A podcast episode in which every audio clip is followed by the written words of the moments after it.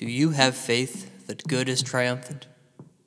It's a question I've been asking a lot of people lately, and it's a good question, I think, to kick off tonight's story. A superb tale of electronic entertainment systems and zombies. It all started last weekend when I got a phone call from an old friend.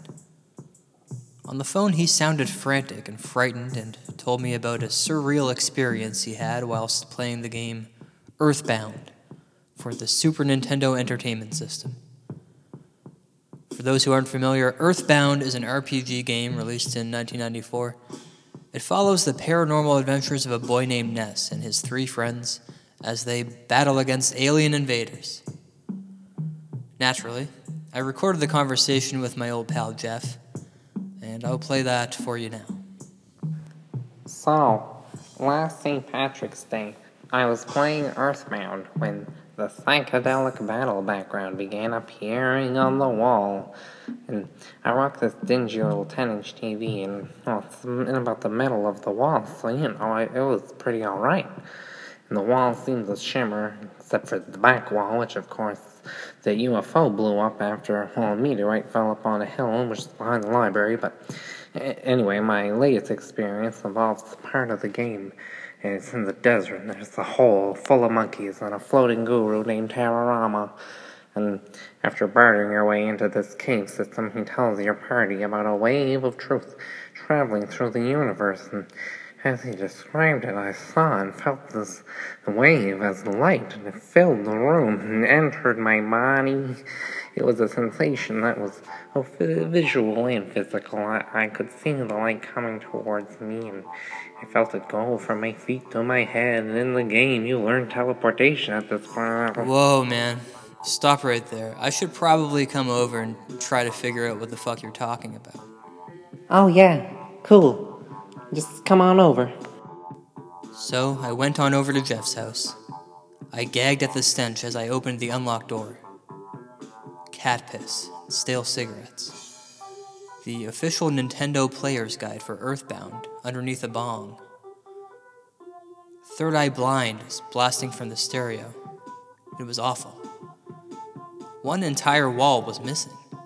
Jeff was sitting alone on the floor with arms wrapped around his legs. He rocked back and forth. It looked as though he'd been crying for hours.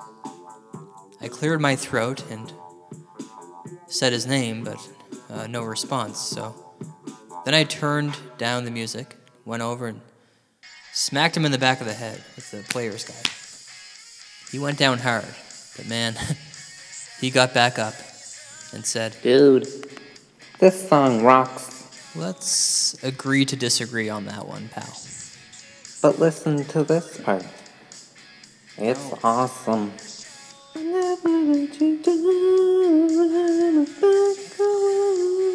Uh, Alright, fine. C- come on, Pete, join in. It- it's easy. I'll never let you turn around. See? Back on It's pretty good, right? So good. I did make break a promise to your mother. Okay, let's turn off the music, mm-hmm. and I'll show you what I'm talking about. Go on, grab a controller, and we'll switch it. And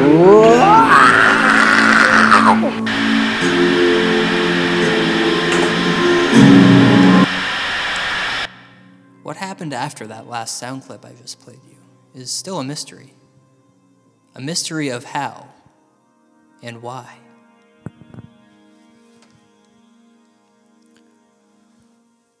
What happened was that Jeff and I somehow got sucked into the game, trapped inside with no clear way of escaping. Pixelated prisoners.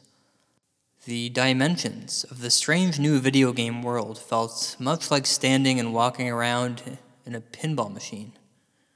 Time didn't exist, and gravity was, from time to time, whack. It seemed to take a long time just to walk from one place to the other. The town we were currently in was called Threed, and from the rumblings we'd heard so far, it was a cursed town. A town where the dead do not stay dead. A town where long distance electrodes have been shot into the pineal and pituitary gland of the recently dead. Zombies? Yes, zombies. But the real source of evil here is aliens. It's aliens, people. The zombies are created and controlled by these alien invaders. As I looked upwards, I could see the box of a ceiling and some wires and a bright light. I looked up to the sky and I could see out into the living room from the murky screen of Jeff's TV. That's when I realized that Jeff and I were standing inside Jeff's TV, not just playing Earthbound, but living Earthbound. As I mentioned before, it took forever to walk around anywhere, so Jeff and I went to the drugstore to withdraw some digital cash and buy a few things. I upgraded our gear, dug around in the trash, finding a teddy bear for extra protection. After that, we talked to a, few people as we walked next door to stock up on some cheeseburgers. Hey, look, Jeff, there's a weird looking guy coming toward us. Let's talk to him. Oh, don't bother. I've talked to this guy before. He's insane and useless. Oh, it won't hurt to talk to him again. Let's just see what he has to say. No, god damn it! Hey, man, what's up? I'm surprised you're talking to an ordinary guy like me. I have no information or items to help you out. Don't you think it's natural for a guy like me to be out here? I really enjoy the atmosphere out here. Can you imagine the final collapse of capitalism? No, no, you can't, can you? Incredible. By the way, let me quiz you. There are five apples. You eat one. How many are left? Five minus four is one. So four's left? it's not funny. Master Pokey's made Electra is smoking hot. She's the whole package, isn't all to it like the finger. Ooh, okay, sorry, dude. You were right. This guy's fucked up. Let's get out of here. I told you so. Guys, before you go, can I ask one more question? Okay, what? Do you like apples? Sure. Well, you guys are about to be attacked by a group of zombies. How do you like them apples? Oh shit! Yeah, The teddy bear took 41 damage. bash. Eat shit.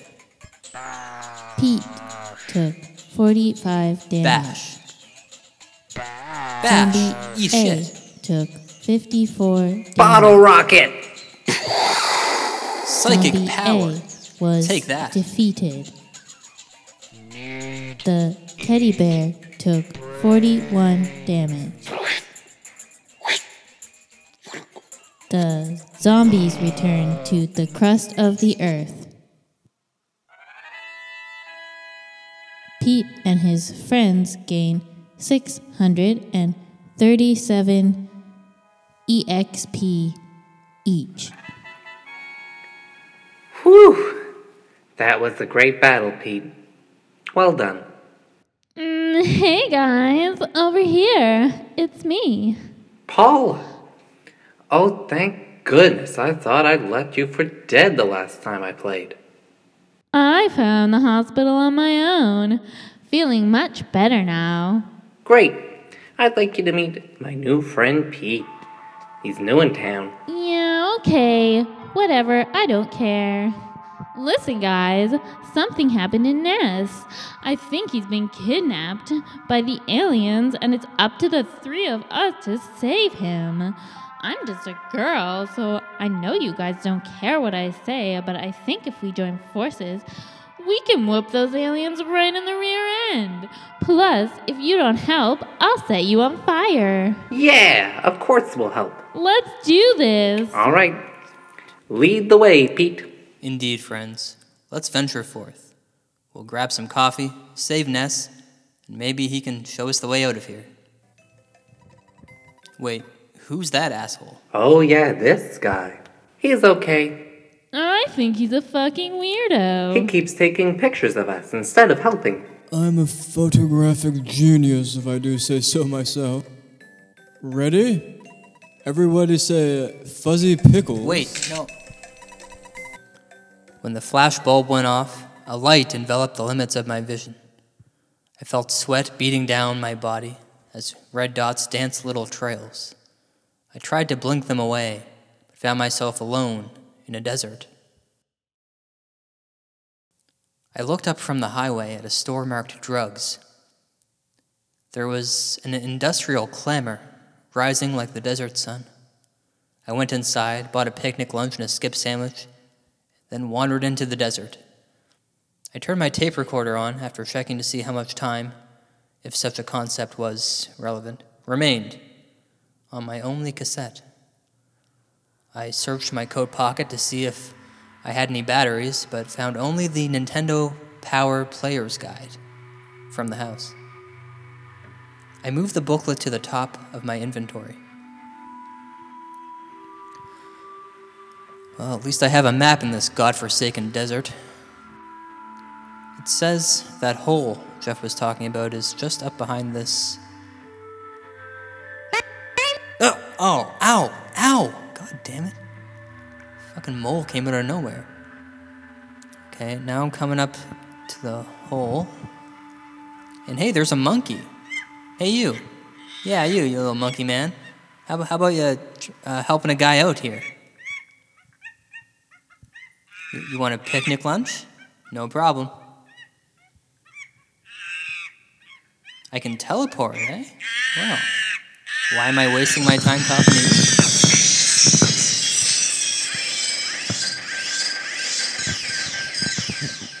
The heat of the desert was the last conceivable thing I had. As I ran, I saw traces of myself disappearing behind me, my tracks lifting off the ground, shadow of myself coursing ahead. The sensation was tiring, so I had a quick nibble on my skip sandwich and broke through the black border of the screen. I could tell something was amiss. Even if you've never teleported before, it's one of those hunches you get, like the first time you poop your pants, that something is not right in the universe. Strange melodies played as visions soared by. I saw a pyramid protected by a solemn sphinx, red lava rivers flowing in a lost underworld, blue cultists swaying like trees in the Azure breeze. Then shit got ugly. The pixelated horizon became a flying, bizarre dimension. A convulsing crimson face screamed into oblivion. I felt cold. My body no longer flesh, but metal. My mind. My mind was still my own. It commanded my spirit to pray. But pray to whom? After all the shit I've been through, thought about giving up, but then a voice stirred inside me. Pete, it looks like you've got your head handed to you. So how about giving it another shot? Yeah, yeah, okay, I guess. Pete decided to return after summoning all the energy and courage he had. And with my newfound energy, I prayed to the Blues Brothers. I prayed to somebody, anybody. Most of all, I prayed to the player's guide to get me the fuck out of here. Light, again, began to permeate through this alien force, and I felt the warning signs of losing consciousness that you get from years of being a blackout drunk drug addict.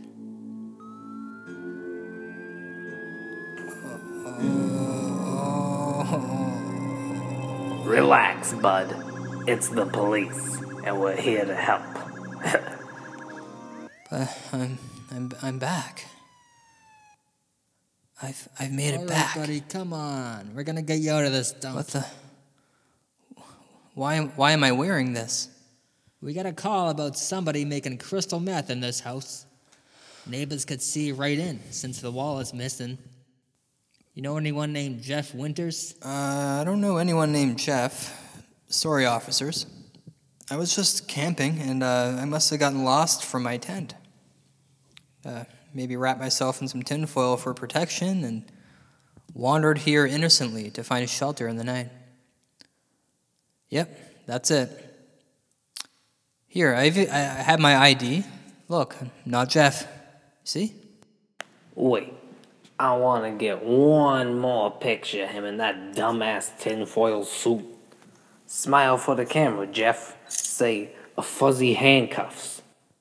As I reached into my pocket, I felt the player's guide in my coat lining and thought of Jeff, who could be stuck between life and death as I gaze out of the gaping hole that once was his wall, at the rising sun of a new day. I figured it's as he wanted it. Now he can live forever in his favorite game, instead of making delicious and reasonably priced crystal methamphetamine. I continued to lie to the police until they told me I could leave. I asked for copies of the pictures they had taken for an upcoming Christmas card that I plan on sending out to my friends very soon.